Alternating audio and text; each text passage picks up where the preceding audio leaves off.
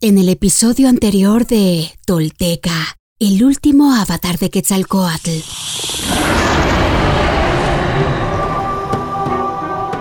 Una noche, un personaje se presentó frente a Seacatl en forma de niño, para luego convertirse en un gigante descomunal. Aunque han logrado matarlo, el hedor del cadáver flota por los aires con una energía nauseabunda y mortal.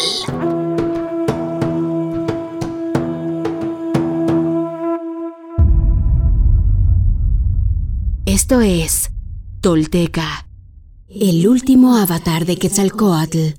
Todo esto sucedió y los textos y códices dan cuenta de ello. Estos son hechos reales. Quienes logran desentrañar en sí mismos el secreto del todo se vuelven personas espejo, rostro y corazón. Y en ese espejo nos reflejamos todos como herederos de la náhuac. Pagnopatescatl nochitimoixcopinan. Toish guantoyolotl.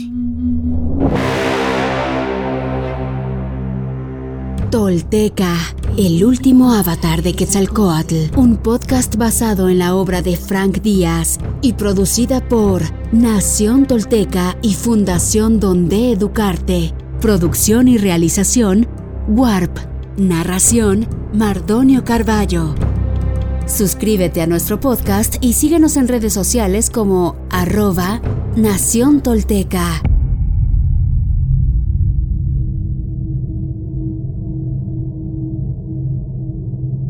La primera profecía.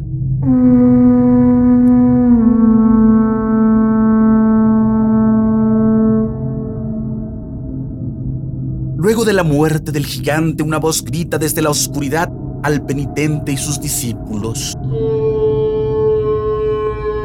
Arrastren a ese muerto y quémenlo en el basurero, pues su fetidez es mortal.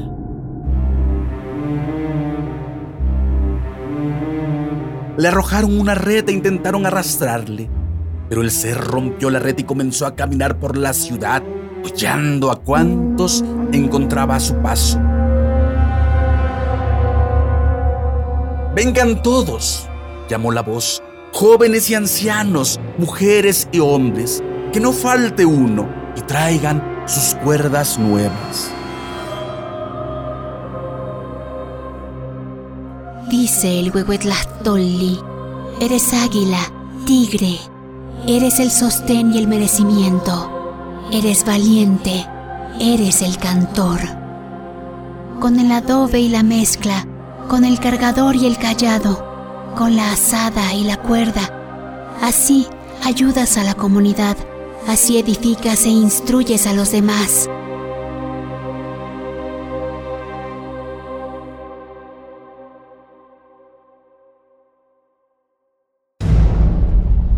Se juntaron los moradores y lo enlazaron con ocho cuerdas gruesas.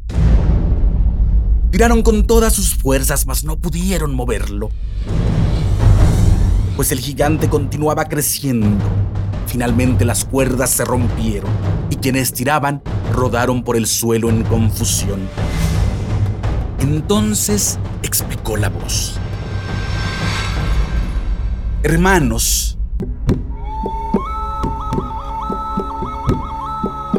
Para expulsar a este muerto hay que jalarlo de reversa y cantarle su canción.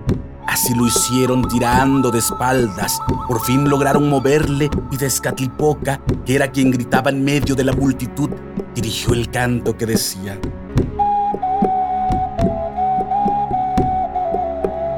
Cueo chitlahuilan naca, yeyanqui tuhuepan, tlacahuepan, tlacatecoyot, tlacaneshquimili, huapu, Yogualtecuani.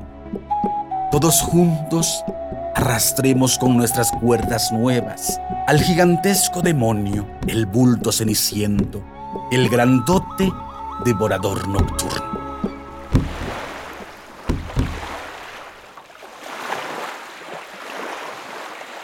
A fuerza de cantos consiguieron arrojarlo al lago de Chaltitlan, junto al cerro Nohualcat.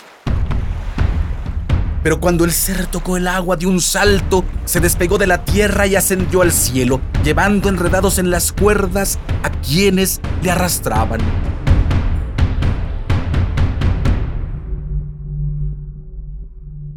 Entonces Tezcatlipoca extendió sus brazos hacia los cuatro rumbos y el aire, obedeciendo su gesto, llevó la fetidez del ser a todas partes.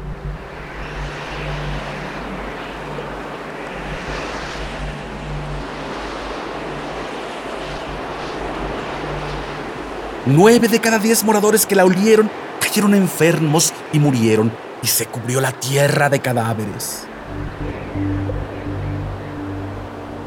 Abrumado por esta visión, Seacatl tuvo que controlar sus emociones para no despertar. Observando que Tezcatlipoca se había parado a su lado, le preguntó, ¿qué significa esto? Ese gigante es la ciudad de Tula, le respondió. Comenzó como un niño pequeño y hermoso, pero creció, perdió la prudencia y se llenó de soberbia Ahora es un gigante inmundo, acéfalo y descontrolado, dispuesto a pisotear a todos para imponerse.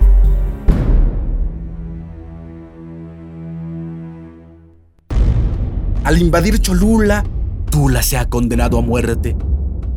Avisa a tu pueblo que antes que termine el presente atado de años, todo el país será barrido y aventado al fuego.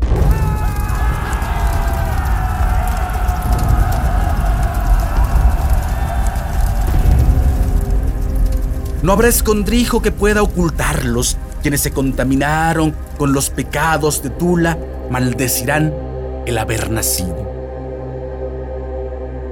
Dice el Huehuetlastolli. El falso maestro encubre las cosas, tornándolas más difíciles de lo que son y destruyéndolas. Hace perecer a quienes le siguen a fuerza de misterios. Acaba con todo.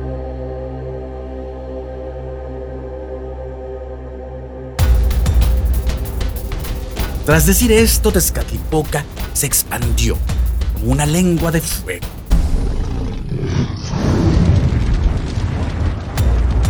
Gritó Seacatl espanto y el sonido de su voz lo despertó. Al escucharlo, sus discípulos corrieron y vieron que se tiraba de los cabellos y sacudía la cabeza mientras exclamaba con desespero.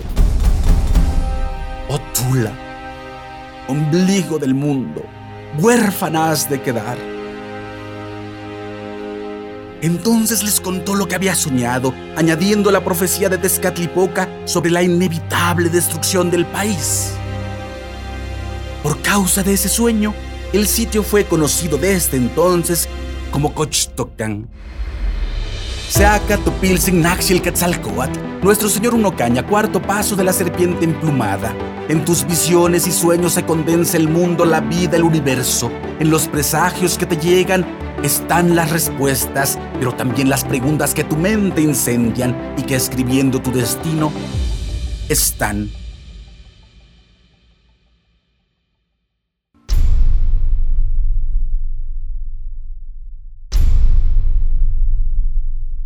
Hoy me pongo de pie, firme sobre la tierra.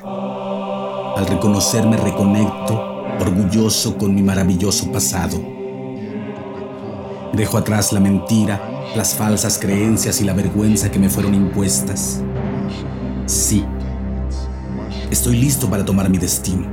Hoy, después de mil años, he despertado. Soy espíritu tolteca que jamás fue conquistado. Hoy reconecto contigo, Anáhuac, nuestro verdadero grandioso y milenario origen para que desde ahí unido con mis hermanos toltecas, caminemos erguidos en el presente y hacia el futuro que forjaremos. En mis manos tomo conocer y morar en la sagrada filosofía tolteca, tesoro de la humanidad, que hoy regresa y devela su legado. Un camino para despertar y evolucionar en un mundo que se ha quedado sin imaginación ni respuestas.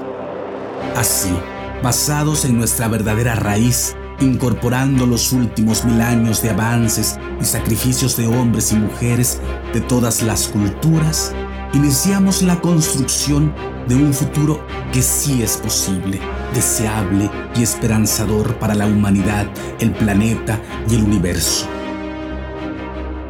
Sí, soy sagrado. Sí, soy tolteca. Sí, soy sagrado, soy sagrado, soy tolteca. He despertado y desde mi vulnerabilidad descubro mi verdadero poder. Una vez más, mi corazón brilla en el horizonte.